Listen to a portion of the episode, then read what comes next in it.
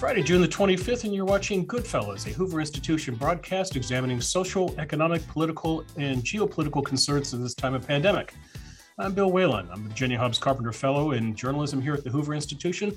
I'll be your moderator today. And before we get on with the show, first, I'd like to uh, say a couple words to those of you who are kind enough to write into us. We haven't done Goodfellows in about a month. I think actually today is one month to day since we did our last show with Glenn Loury.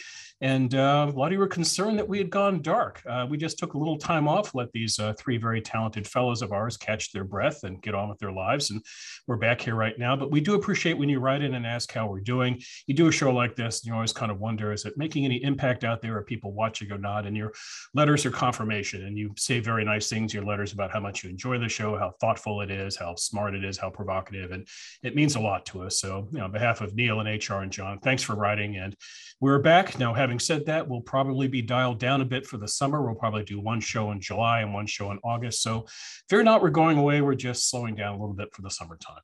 So, with that, let's get on with the show. And I'd like to introduce the three Hoover Institution senior fellows who we jokingly refer to as our good fellows.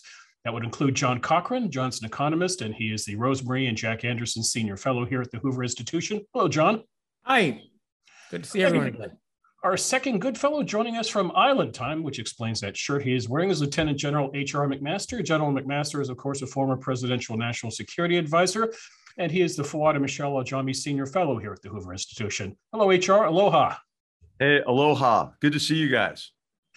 And our third good fellow, who's also on a, a different uh, time zone than us, decidedly not Hawaii. He can perhaps explain where he is and what he's up to. Niall Ferguson. Niall's, of course, a renowned historian and author, and he is the Hoover Institution's Milbank Family Senior Fellow. Hello, Niall. Uh, it's great to be back. Uh, I'm actually uh, using my old-fashioned uh, British teapot because I'm in I'm in the United Kingdom. In fact, I'm in South Wales, and it's uh, it's a delight to be back. And yes, I appreciate those who inquired after our our health and well-being. You can't get rid of us that easily. So the show is a testament to technology, three fellows in three very different time zones. Uh, as for the topic today, we thought since we hadn't been together for a month, we would do a BYO show, be, bring your own topic. And then Professor Ferguson introduced his topic, and we realized that his topic was really a show in itself. And what Niall was talking about was the parallels between the America of today and the world of today versus that of the 1970s. Professor Cochrane then chimed in and called it that 70s show. And that's what we're doing today, that 70s show, which started, by the way, another chain of emails among the Goodfellows. And that is what the Goodfellows would look like in the 1970s. So, folks, if you're watching Sit Down and Brace Yourself, you're now going to see what John Cochrane looked like in the 1970s on the mean streets of Chicago. Whoops. We've actually, that is me. That is me. And I think I'm in about sixth grade in the early 1970s. And um, I love, love that, that tie. It's a rooster tie. Isn't that great? Okay. This is Niall Ferguson. Uh, feel free to name what British rocker he looks like. I don't want to give you the choice and insult Niall, but Niall, you're kind of going for the whole soulful thing there, aren't you?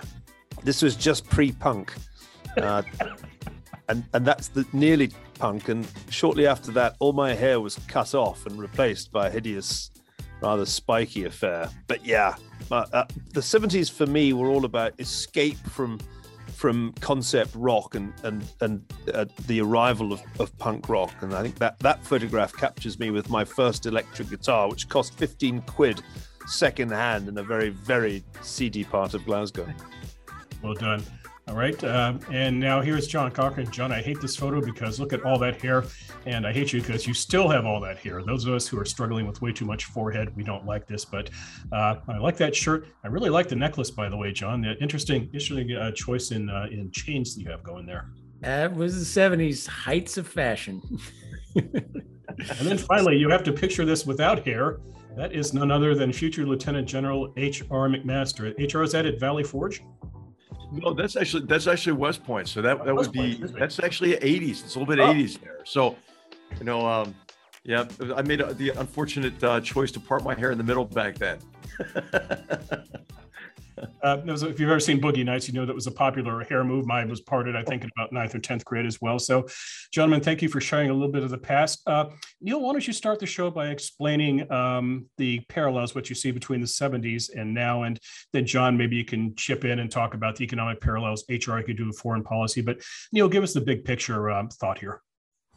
Well, of course, part of the interest in comparing decades is the contrast as, as much as the similarities. And I don't want anybody to get the wrong idea here. I think there are profound differences between our time and the 1970s. On the other hand, I thought it would be worth thinking a little bit about what we can learn from looking uh, back at that time for a few reasons. Uh, one is, I guess, just politics. Uh, I mean, in the end, uh, though we're told that uh, Joe Biden's a transformative president, the nightmare scenario uh, for him is turning out to be Jimmy Carter uh, rather than Lyndon Johnson, much less Franklin Roosevelt. So I started wondering if if the 1970s could happen politically, socially, and, and, and culturally. There's something to be said for this analogy. One of the stories that I think is going to become progressively more and more important, I think I mentioned this on earlier shows before it started to be a talking point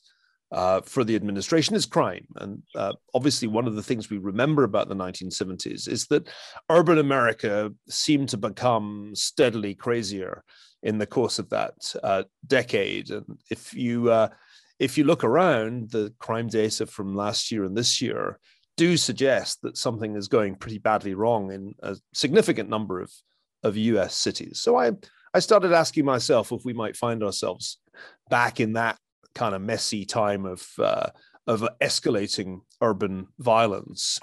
And then when you turn to, to, to, the foreign policy issues that, that we confront, the thing that's uppermost in my mind is that it's exactly 50 years ago that Henry Kissinger f- flew secretly uh, to Beijing and, and began the process of establishing some diplomatic channel uh, of communication between the Washington uh, and the Chinese Communist Party in, in power then, of course, under Mao Zedong. And that was a truly pivotal moment in world history.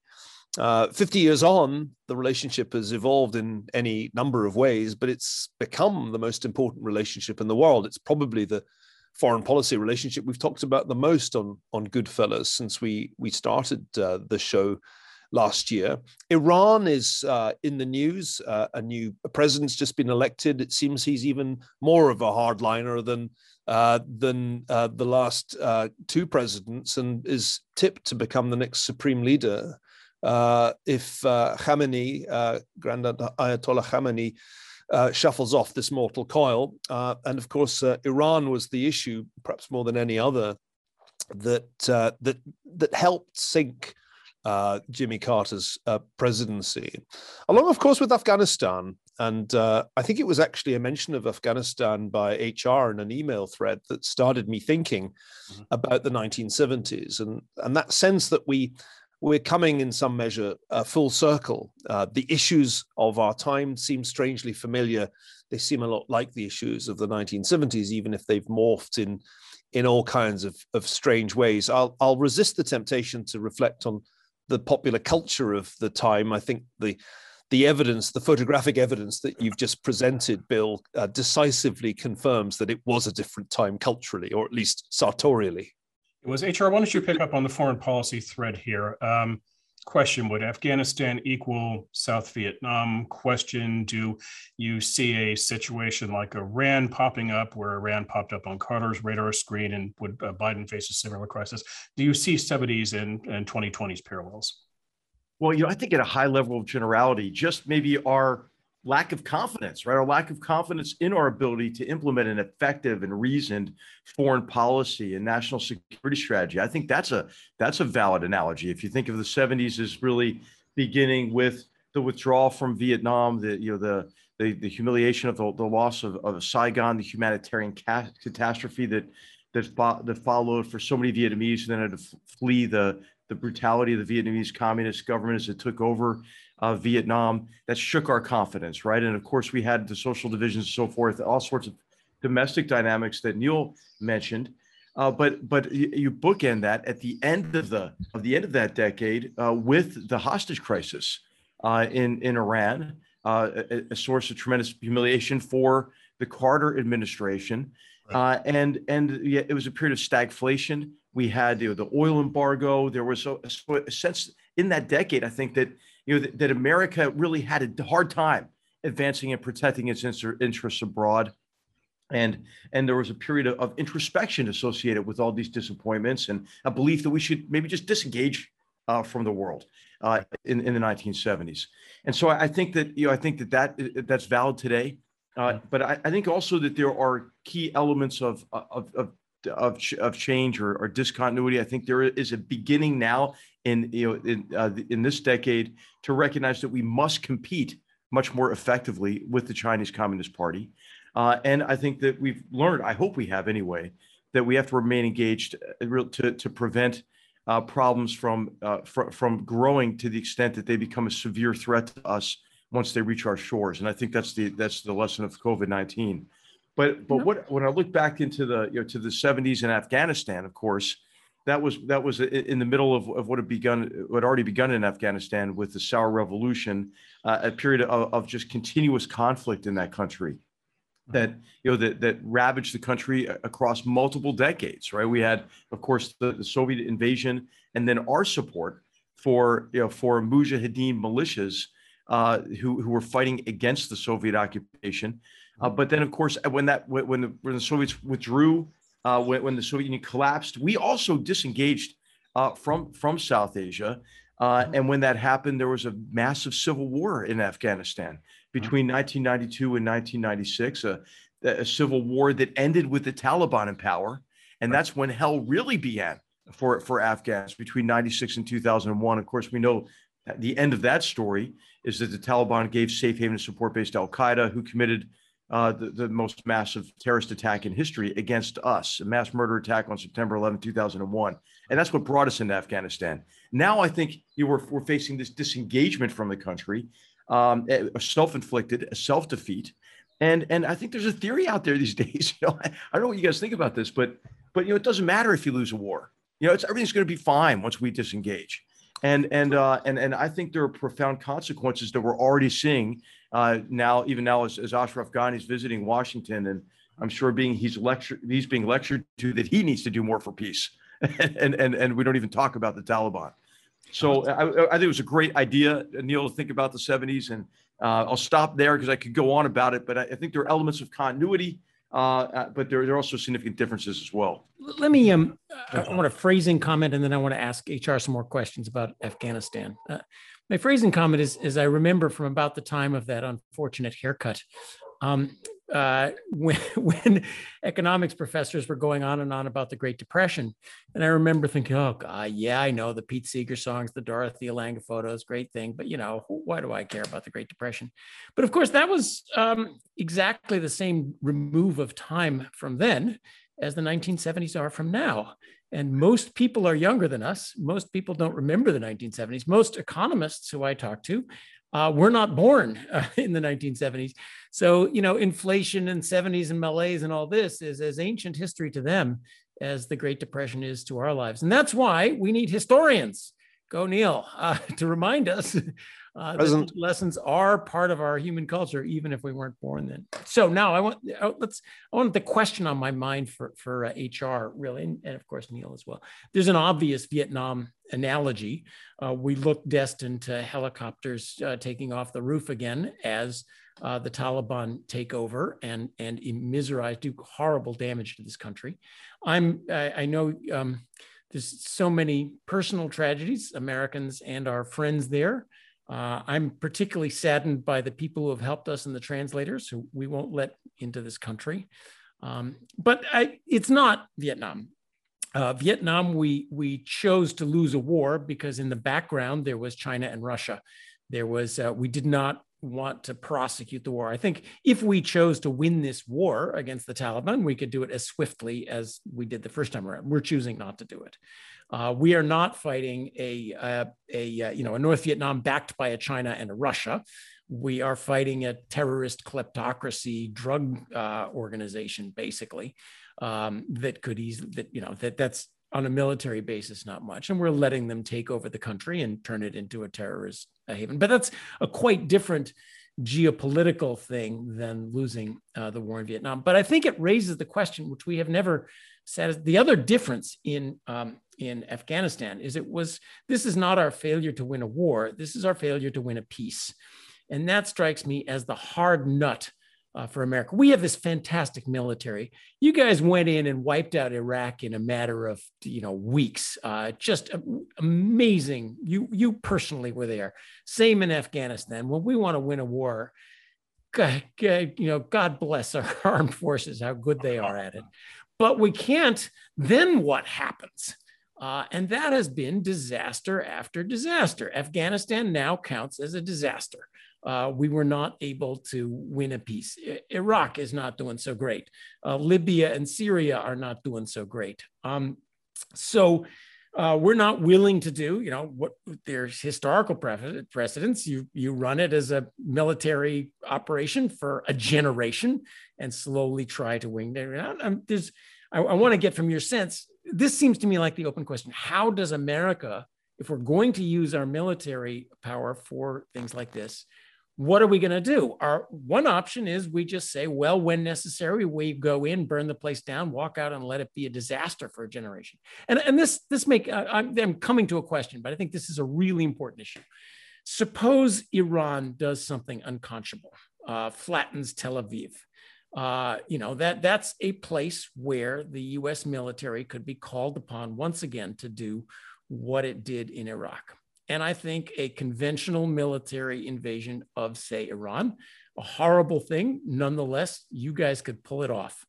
Uh, but then what? If we don't have the answer to the then what, uh, then the whole thing falls apart. Um, and, and right. I think that's the gaping hole to, in today's question uh, of such affairs. So somewhere in there there's a question i, I think i think there's a do? parallel i think there's a parallel to the 70s here in connection with how and why vietnam became an american war in the first place and that parallel is we we tend not to think about what happens next when, when we make decisions at, at the national level involving life and death involving war and peace and and in the run up to the Vietnam War, I wrote a book about this.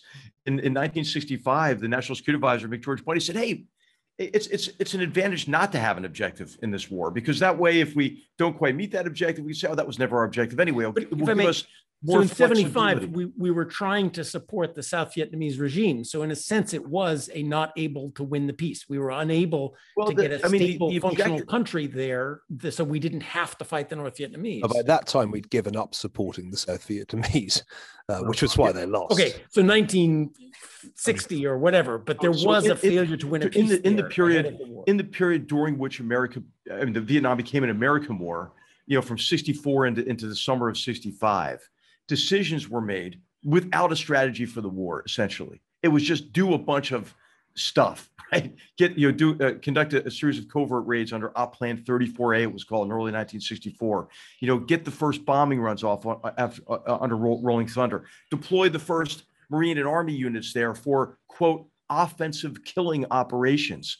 But what didn't happen is there wasn't the development of policy and strategy that aimed to achieve a sustainable political outcome and to do so under a strategy that would be acceptable in terms of cost and risk to the American people. And so this is our tendency to take a short-term approach to long-term problems and to consider only the next step up the ladder, forgetting that nothing is more interactive than war. And once you once you enter into a conflict, your enemy has a say in the future course of events, right? So, so uh, there are also oftentimes implicit and fundamentally flawed assumptions that underpin war planning efforts. And I'd say I would say that both those conditions, short-term approach to a long-term problem, and a misframing of the nature of the war and what we're trying to achieve, applied to both Afghanistan and Iraq. And you know, we often debate, okay, you know, what did we should we have you know should we have invaded iraq for example? I think it was clear we had to invade afghanistan after 9-11 but i think what we need to debate is hey who the hell thought it would be easy? And why did they think it would be easy? And the reason is they considered war these wars uh, in a way that they cut against the very nature of war. War is political. Therefore and this is what you're alluding to john hey if you don't have a plan to get to a sustainable political outcome, that's not an effective plan. You can unseat the Taliban, but you have to get to that sustainable political outcome. In many ways, the strategy we employed and the multiple strategies over time, which continuously shifted, were focused too myopically on what we wanted to achieve militarily and not enough on how to consolidate gains to get to that sustainable outcome. But I'll, I'll say one just one more thing, and I'd like to hear what Niall thinks about this. But I think the Afghan war is fundamentally misunderstood by Americans. It, and, and I would I would say that by 2019, it was clear we, we'd won, right? We'd won. We had 8,500 troops there. Our troops were not engaged in direct combat. We were supporting Afghan forces who were taking high casualties, but at now at a sustainable level because we were actively going after the Taliban. Hey, Afghanistan wasn't Denmark. There was a lot of violence there, but Afghanistan doesn't need to be Denmark. And what we did is we convinced ourselves that because Afghanistan's not Denmark yet, and because we have this whole large number of troops, 8,500 troops, I mean, hey, if we were Ecuador, that would be a big number, maybe, but we're not Ecuador. 8,500 troops sustained there at, at a cost of about $20 billion a year. That is sustainable. There were more European troops there than there were American troops. There was tremendous cost sharing and burden sharing. And so what we what we don't do is invest in the long term. What I think there was an insurance policy to prevent the return of the Taliban, which is happening, by the way. The Taliban are now in control of about 60 districts. They're taking control of these districts faster than they can set up administration for them. They didn't anticipate this this collapse going this this quickly. Uh, and you're seeing the brutality return as as people are displaced, right? People are fleeing the, the, the Taliban in these areas. So what what we but what's so sad about it? What's devastating to me uh, in, in terms of just being so damn disappointing is, is that we actually we, we actually empowered the Taliban as we were leaving you know, with, with a, a, weak agreement, not only a weak agreement, but an agreement that contained all sorts of concessions. We didn't demand a ceasefire at all. Secondly, we, uh, you know, we, we, we forced the Afghan government to, to release prisoners who now reinvigorated the Taliban and went right back to the right back to, to, to the battlefield. Uh, and then the Secretary of State again, he wrote this wrote this letter to Ashraf Ghani. Hey, we need you to do more for peace while the Taliban is is uh, is is is is blowing up girls' schools and then setting off secondary explosions after that explosion to kill more young girls, while they're they're attacking maternity hospitals and gunning down infants and expectant mothers. You know, I mean, I, I, we have deluded ourselves on Afghanistan, and there's a reckoning coming for humanity there. And if we want to talk about the 70s, how about just like the how about just replaying the, the 2010s show and, and learning from a much more proximate ex- experience, which was the complete withdrawal from Iraq, after which Al Qaeda took control of territory the size of Britain, became a global threat, and compelled us to go back, right? I mean, that's what we're facing in Afghanistan. I think it's really important what you've just said, HR, that the, the war in Afghanistan was misunderstood publicly. And I think to a large extent forgotten about. And the really striking contrast for me between this long engagement in Afghanistan and the somewhat shorter but still pretty protracted engagement in, in Vietnam is that the war in Vietnam ended acrimoniously uh, with the issue as one of the main issues of the time. As I work my way through the papers for the second volume of the Kissinger biography, I'm struck again and again by how totally dominant this issue was. Dominant in the news, dominant in popular culture. It was the central rallying issue for the American left in the 1970s. And every conversation ended up coming back at some point to, to Vietnam. Our experience of, with Afghanistan, and I think also with Iraq, has been quite different because ultimately the old volunteer force fought, fought those wars and the public checked out pretty quickly as soon as the media uh, ceased to cover them intensively.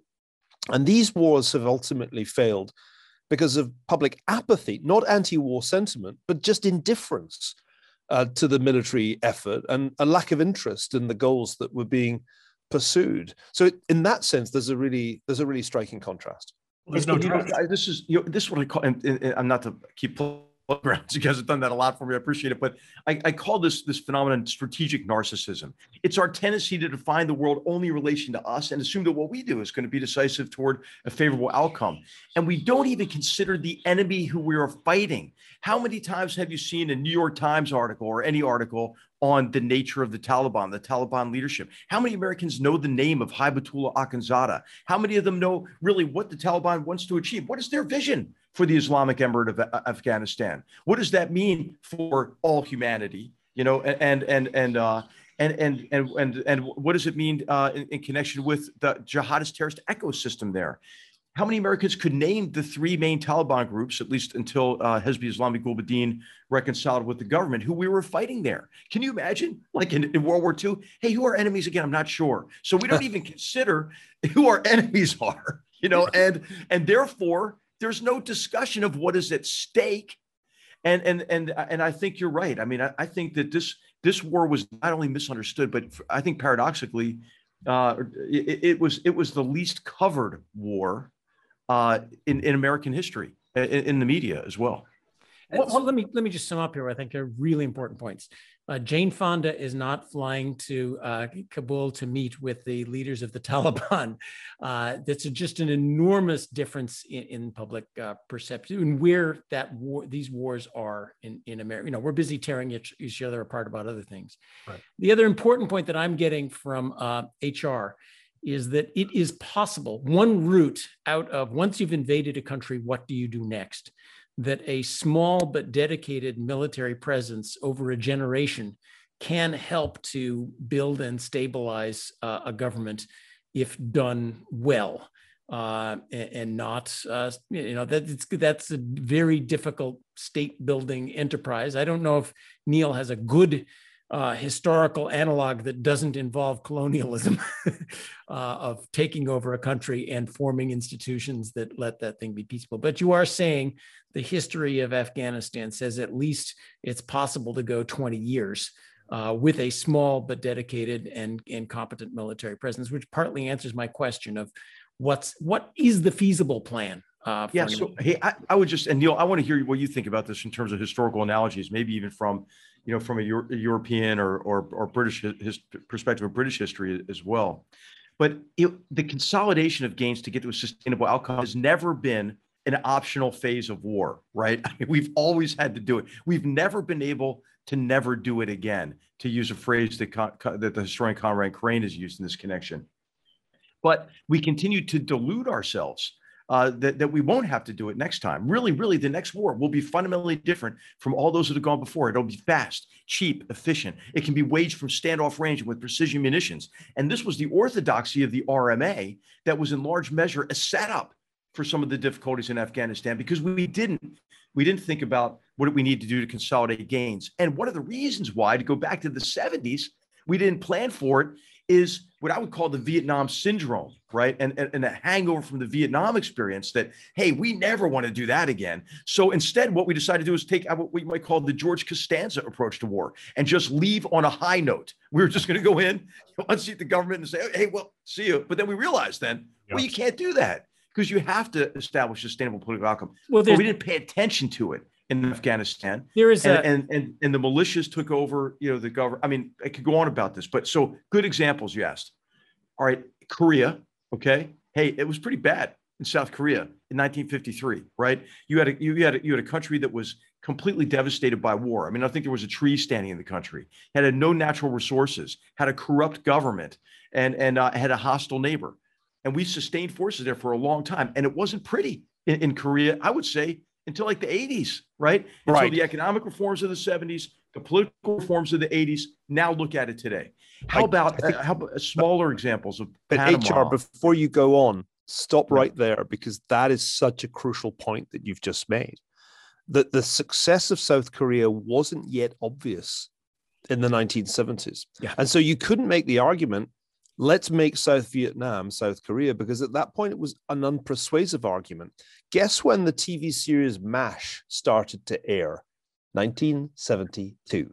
And most of us thought about the Korean War in the terms of that TV series, unless we had a direct family connection to the war. And the, the way that the Korean War is presented in MASH is as the Vietnam War right. in which cynical soldiers uh, discuss ways in which they can avoid continuation in the war. That's what Corporal Klinger is all about. So, to me, the problem was that when the arguments were being made, and this is still the case, but I think it was really important then for continuing to, to sustain South Vietnam. The, the, the great example of South Korea wasn't a great example yet. But actually, South Korea is the best example in answer to John's question.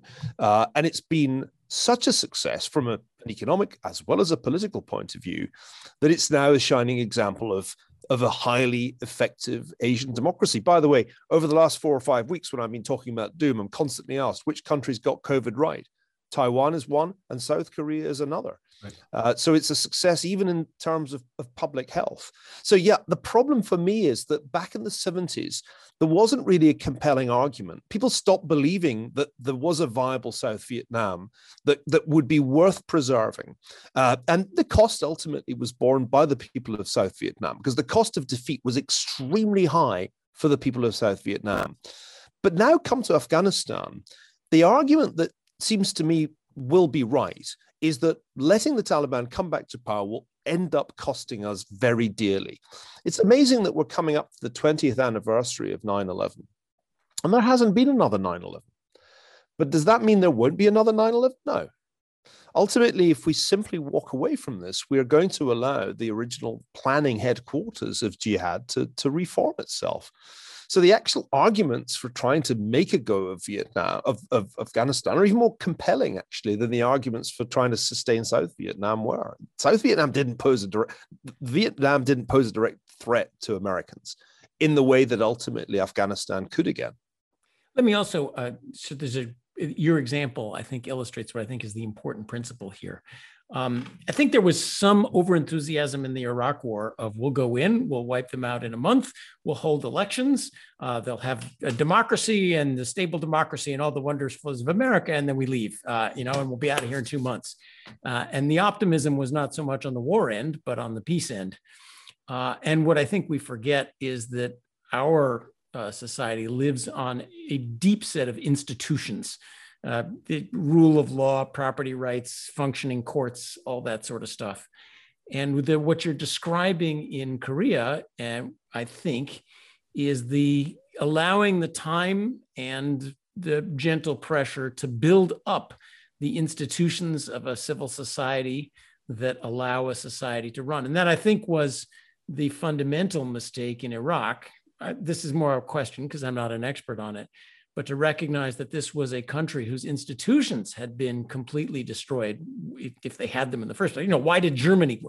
Germany and Japan are the great examples. We invade it, uh, and then 10 years later, they're functioning countries again. Well, they had people, institutions, uh, civil society, they had a lot that was still there that needs to be built before you can leave.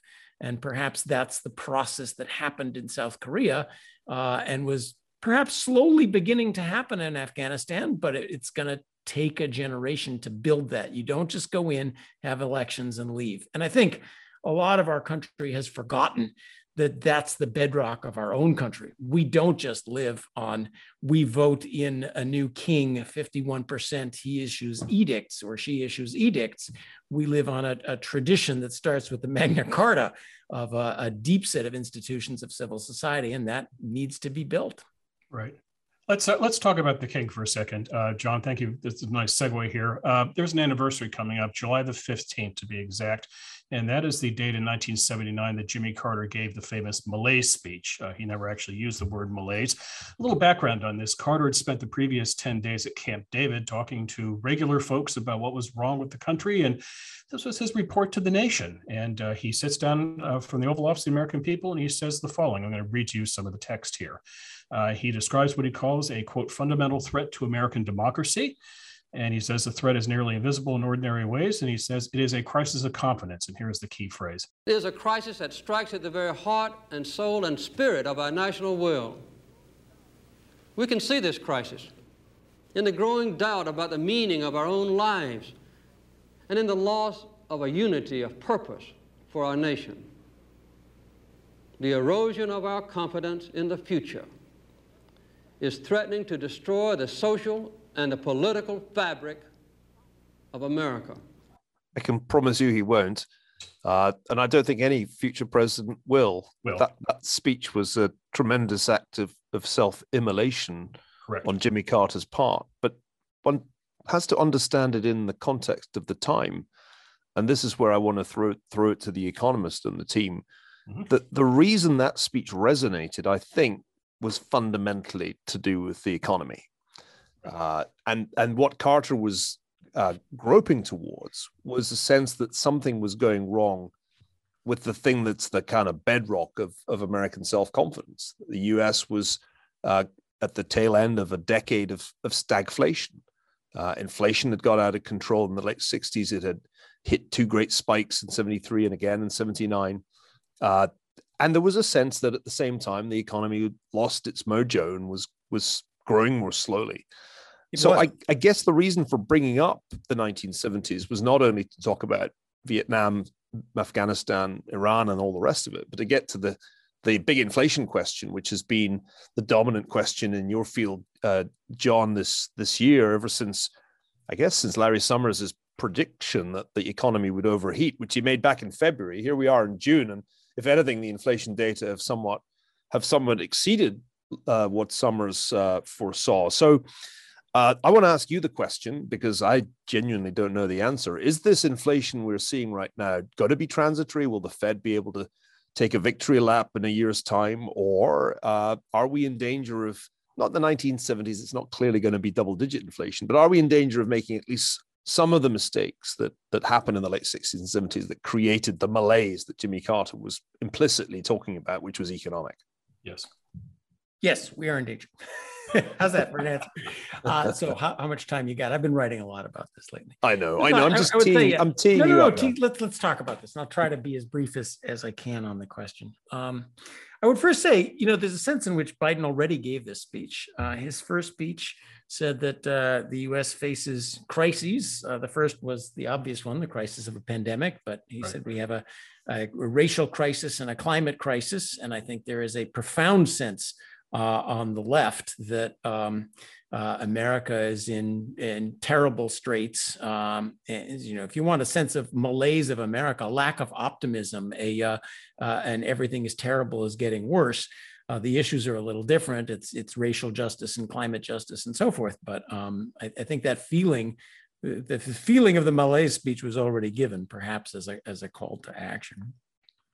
There's two issues, economic issues, that I hope we can talk about. You teed up inflation as one of them, uh, stagflation, uh, low growth, which we're already in. And so the, the 70s ticked off with uh, a, a, very a low growth uh, decade, which, which was behind a lot of it. Uh, our low growth started in 2000 and, and it's potentially getting worse.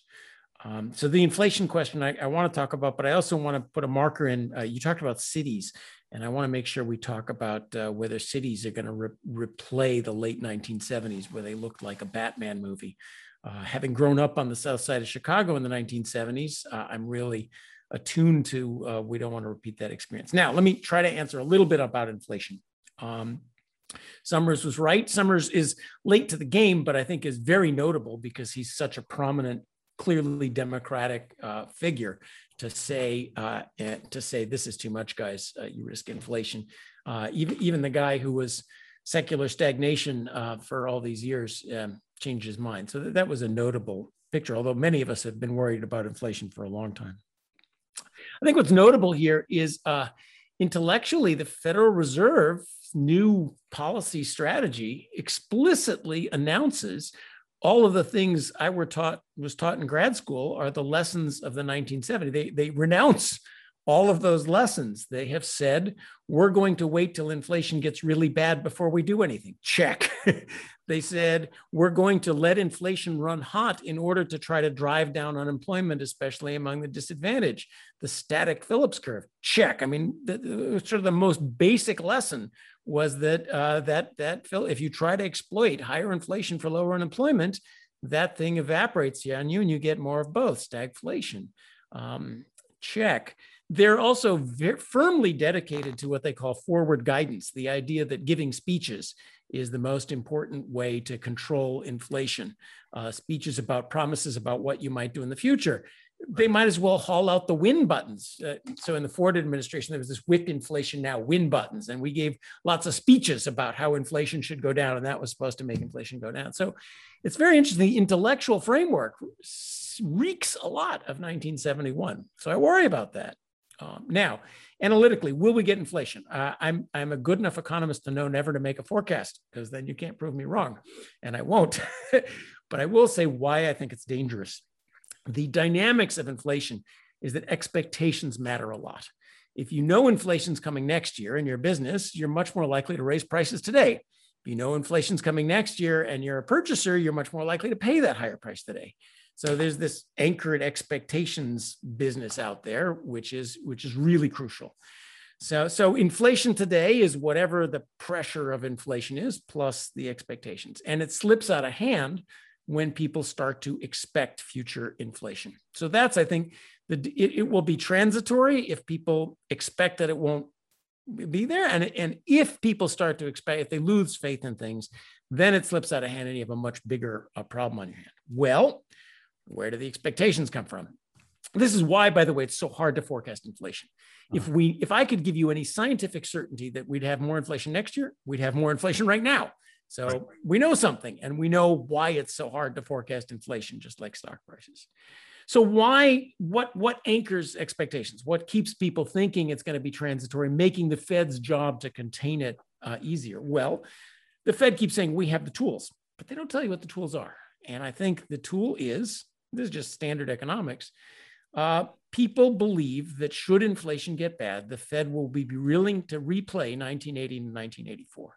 Uh-huh. 20% interest rates, massive unemployment, do what it takes and stick with it for four, five, six, seven years, whatever you want to call it, until inflation's firmly out. That's the tool. Now, this is, I'll give HR is falling asleep here, so I'll give them a military analogy. this is like deterrence uh, if you if, if, you have a deterrent, you have a big stick in your back pocket, and you're negotiating over, you know, how what the smaller part of the war is going to be. The other side needs to understand what the stick is and believe you have the will to use it. So that's the only sense that makes to me of, of the action, the belief in the Fed's tools that anchors people's expectations that say, look, whatever happens in the short run, it won't get out of control. Do you really believe that? Do we believe that our Federal Reserve, put to the test, will quickly uh, raise interest rates, causing um, this time much bigger problems on the federal budget? We have 100% debt to GDP, not 25%. So raising interest rates is going to zoom the deficit. It's going to hurt the too big to fail banks. All bunches of equity investors are going to lose a ton of money, to say nothing of unemployment, especially among the disadvantaged who are just coming back out of, of all sorts of troubles.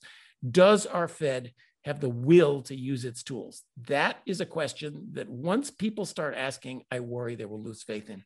And this time, fiscal matters matter just as much. We have this big debt and this persistent deficits. If we are to contain inflation, it has to come with a putting the fiscal house in order. And that's not just raise taxes on the rich because there isn't enough rich to raise taxes on to solve this problem. It's just go back to sensible government, sensible spending, sensible taxes we can put down the program in in, in five minutes but uh, you know do we have do people have the faith that inflation breaks out america will quickly put its fiscal and monetary house in order? That is where the anchoring comes from. And i fear that that faith uh, that they could do again what they did in the 70s inflation comes up. Oh transitory factors supply bottlenecks speeches about what we might do in the future price controls um, surtaxes on the rich, all sorts of feel good things that don't actually get to, you know, sort of like the military. The way we handled the Vietnam War is, I think, the way we may handle the emergence of inflation. And when people see that, uh, then it could spiral out of control. So I'm sorry for the long one,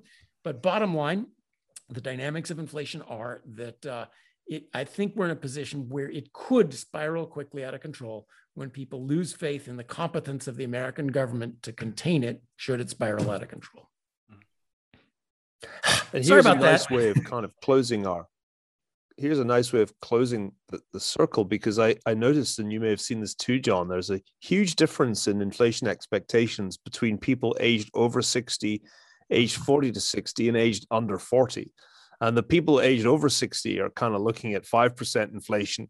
Uh, the people aged uh, under 40 are, are thinking it's maybe 3% or a little above that. And, uh, and, and the people in between are well a little bit closer to the uh, the over 60s uh, guess what expectations are partly formed by history and particularly the history you've lived through uh, and it's not surprising is it that the people who are older have the memories of the 1970s and are more concerned about about inflation taking off so uh, this is a fascinating point at which economics and history meet Uh, and it was part of the reason that I thought we should talk about the 1970s, because even if we're not going to get 1970s style inflation, the fact that we're even talking about inflation, the fact that, that it's the most searched word out there in the Google sphere in terms of economics tells you uh, that, that, there has been a, a, a shift. And we're seeing how expectations get formed. I don't know. Maybe the Fed will get away with it. Maybe it is all transitory, and maybe it'll turn out that the yep. oldies are wrong and the young folks are right. And and maybe Larry should have stuck with secular stagnation and, and not jumped on the overheating uh, the overheating thesis. But I think this is going to be the big question uh, that will un- will play out this year, and I think it'll have a lot to do with how people feel about the Biden administration next year. When, of course, they'll get the chance to cast their votes uh, in the midterm elections. I would emphasize just how mm-hmm. unpredictable inflation is. So there are surveys, and bond markets don't see inflation coming. But in the 1970s, surveys and bond markets didn't see inflation coming either. Uh, it, it, its mechanics are very much like the mechanics of a bank run. Uh, once once you can see it coming, it's too late. It's already here. Um, so it, it, it remains one of those big risk uh, kind of elements. So I want to um, go around. I want to go around the horn one last time here, guys, and we're gonna we're gonna call it a day. Uh, Cities next time. Yeah, city next time. Uh, this began with Niall talking about the idea of Biden being the most transformative president since LBJ and sort of like playing golf instead of him being able to hit the ball down the fairway. He ends up in a sand trap, and that sand trap is James Earl Carter. Uh, question, uh, HR, why don't you kick off with this? It's a question of leadership and kismet and fate. Uh, you look at LBJ, he's elected in 1964. He wins by 23 points. He is running on a tailwind, uh, the tailwind of a martyred president, John F. Kennedy. Uh, he's the master of the Senate, and he is overwhelmed by events in his four years in office, domestic and, and uh, overseas. Jimmy Carter is elected in 1976 on the tailwind of Watergate, but he wins by only two points he is an outsider. He doesn't understand Washington. He doesn't get along with Tip O'Neill. He likewise is overwhelmed and devoured by events, both foreign and domestic. How does Joe Biden avoid the same fate as these two presidents of getting overwhelmed? Is, is it well, in his own hands, or does Kismet just take control these things? I, I, think it's a theme that connects really the discussion we had about about war, about Afghanistan, about the and about the economy. Uh-huh. Uh, it, it, he has to lead. He has to lead. Uh-huh. And and Lyndon Johnson in the run up to the Vietnam War really didn't lead. He took the path of least resistance. He was trying to accomplish his domestic political priorities, getting elected in his own right in 1964 and passing the Great Society legislation in 1965. And he saw Vietnam principally as a danger to those goals. So he was determined not to make a difficult decision that was in front of him on Vietnam between war and disengagement. And this is why we go to war in Vietnam with, without a strategy and it's the why we go to war in Vietnam in a way that's profoundly dishonest. I mean, Lyndon Johnson lied to the American people, uh, really in, in, part to circumvent the Constitution of the United States and the Congress's oversight role in in matters that involve life and death, right? And and so it should come as no surprise that by 1968, certainly the American people lost faith in the effort. They've been lied to for a long for a long time. Right. So I, I think what is most important is for leaders to understand that they're going to have to make tough decisions, and once they do so, to explain those decisions and their policies and actions to the American people. To tie it together again, going back to our initial discussion, war is fundamentally a contest of wills. It's a contest of wills. And and what across three administrations now, American presidents have not made the case to the American people about a sustained commitment in Afghanistan. They haven't explained what the American people deserve to know. What is at stake? And what is a strategy that will deliver a favorable outcome mm-hmm. consistent with our interests at an acceptable cost. And so, I mean, maybe it's a cop out to that, that question, Bill, but I would just say lead and recognize that leadership really requires making tough decisions and explaining those decisions to the American people. Hey, John, how do you keep Joe Biden out of the sand trap?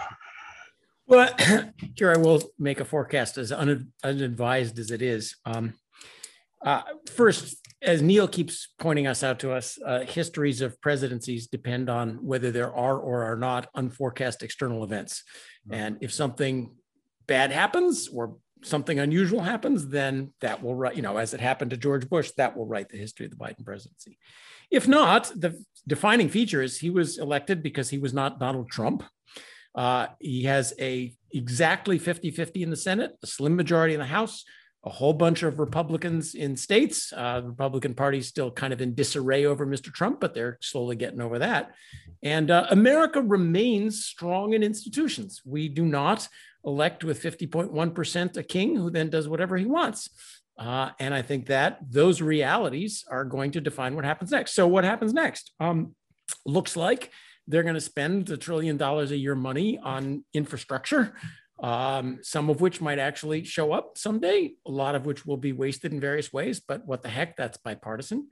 The uh, infrastructure, too, the human infrastructure, all the, the expansion of various programs, that looks destined to go nowhere. Um, we'll see. There'll be a big fight about it. They may try to pass it under reconciliation. And, and I forecast not much else going done, except for, you know, there are little parts of bipartisanship that are working out under, uh, you know, like I think Tim Scott's uh, police reform bill may go somewhere. They've, they've done little things that aren't making the headlines, and, and they'll keep doing level of things. Biden will keep issuing lots of executive orders, which will wind up in court. Um, there's still the regulatory onslaught will proceed. I've been following the efforts to stuff climate boondoggles down our throats via um, Federal Reserve and securities regulation. That sort of stuff will go on. A lot of that will end up in the courts. We still have a functional court system. And so we'll trundle along, getting not much accomplished till 2022 when there will be a shellacking in the congressional elections. And that's what happens when you win an election because you're not Donald J. Trump in a very evenly divided country and you you overreach. HR one, the the the uh, takeover of the election system by the Democratic Party will fail. There's my forecast of the day, um, and, and, so we trundle along, and it, it's sort of a it's not a defined it's a sort of a caretaker presidency that that moves little parts of the bureaucracy to the left and otherwise does not um, you know become a, a, Johnson before Vietnam or a Roosevelt, um, a Roosevelt uh, before he ran into trouble too.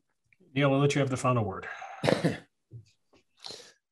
I think events, dear boy, events was yeah. Harold Macmillan's famous uh, response to the question about what the prime minister should worry about. I think there will be events. I think they will lie uh, as the uh, events that uh, caused so much trouble to Lyndon Johnson lay in Asia. I think they will relate to China's ambitions, uh, most probably uh, with respect to, uh, to, to, Taiwan, but it could be somewhere else.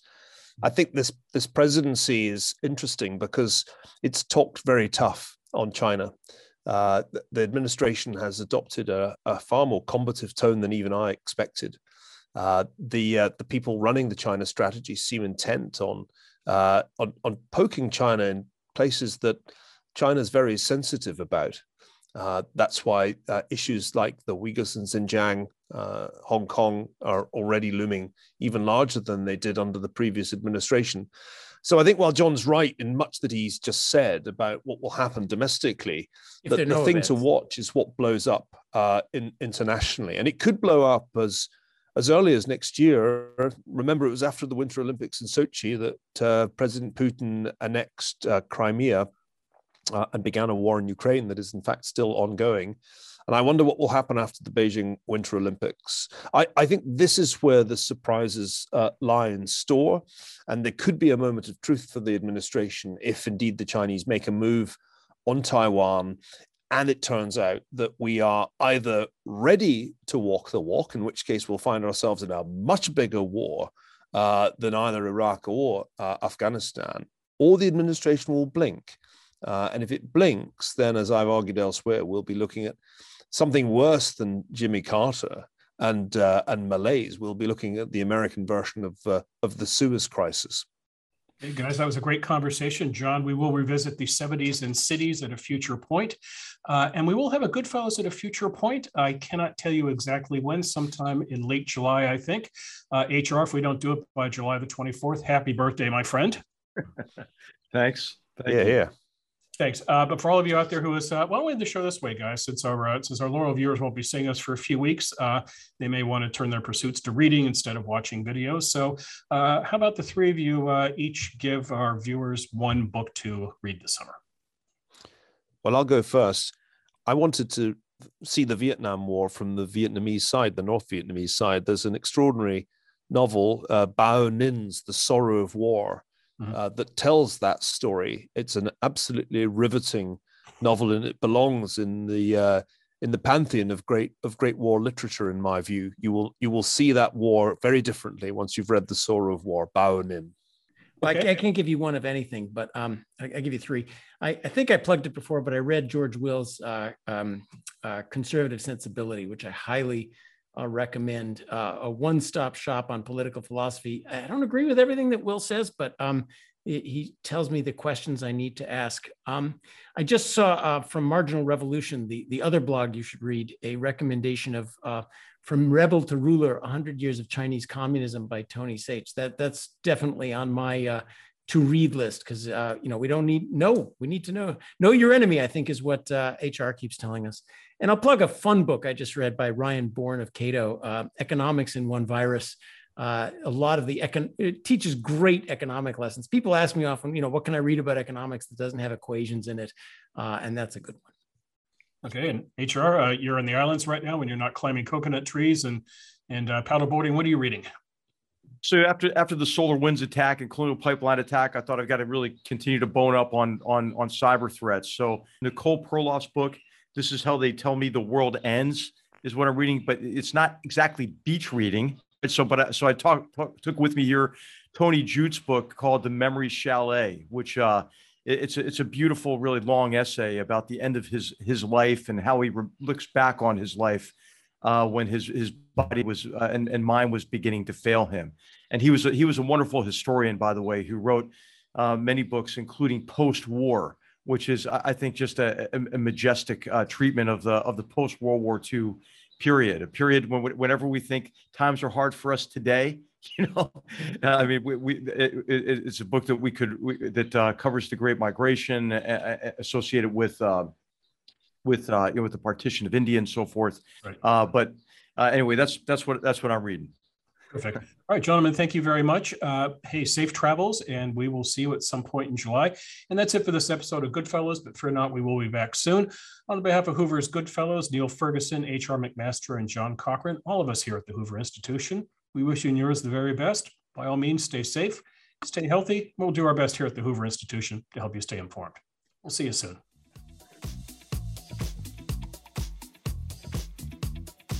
If you enjoyed this show and are interested in watching more content featuring H.R. McMaster, watch Battlegrounds, also available at hoover.org.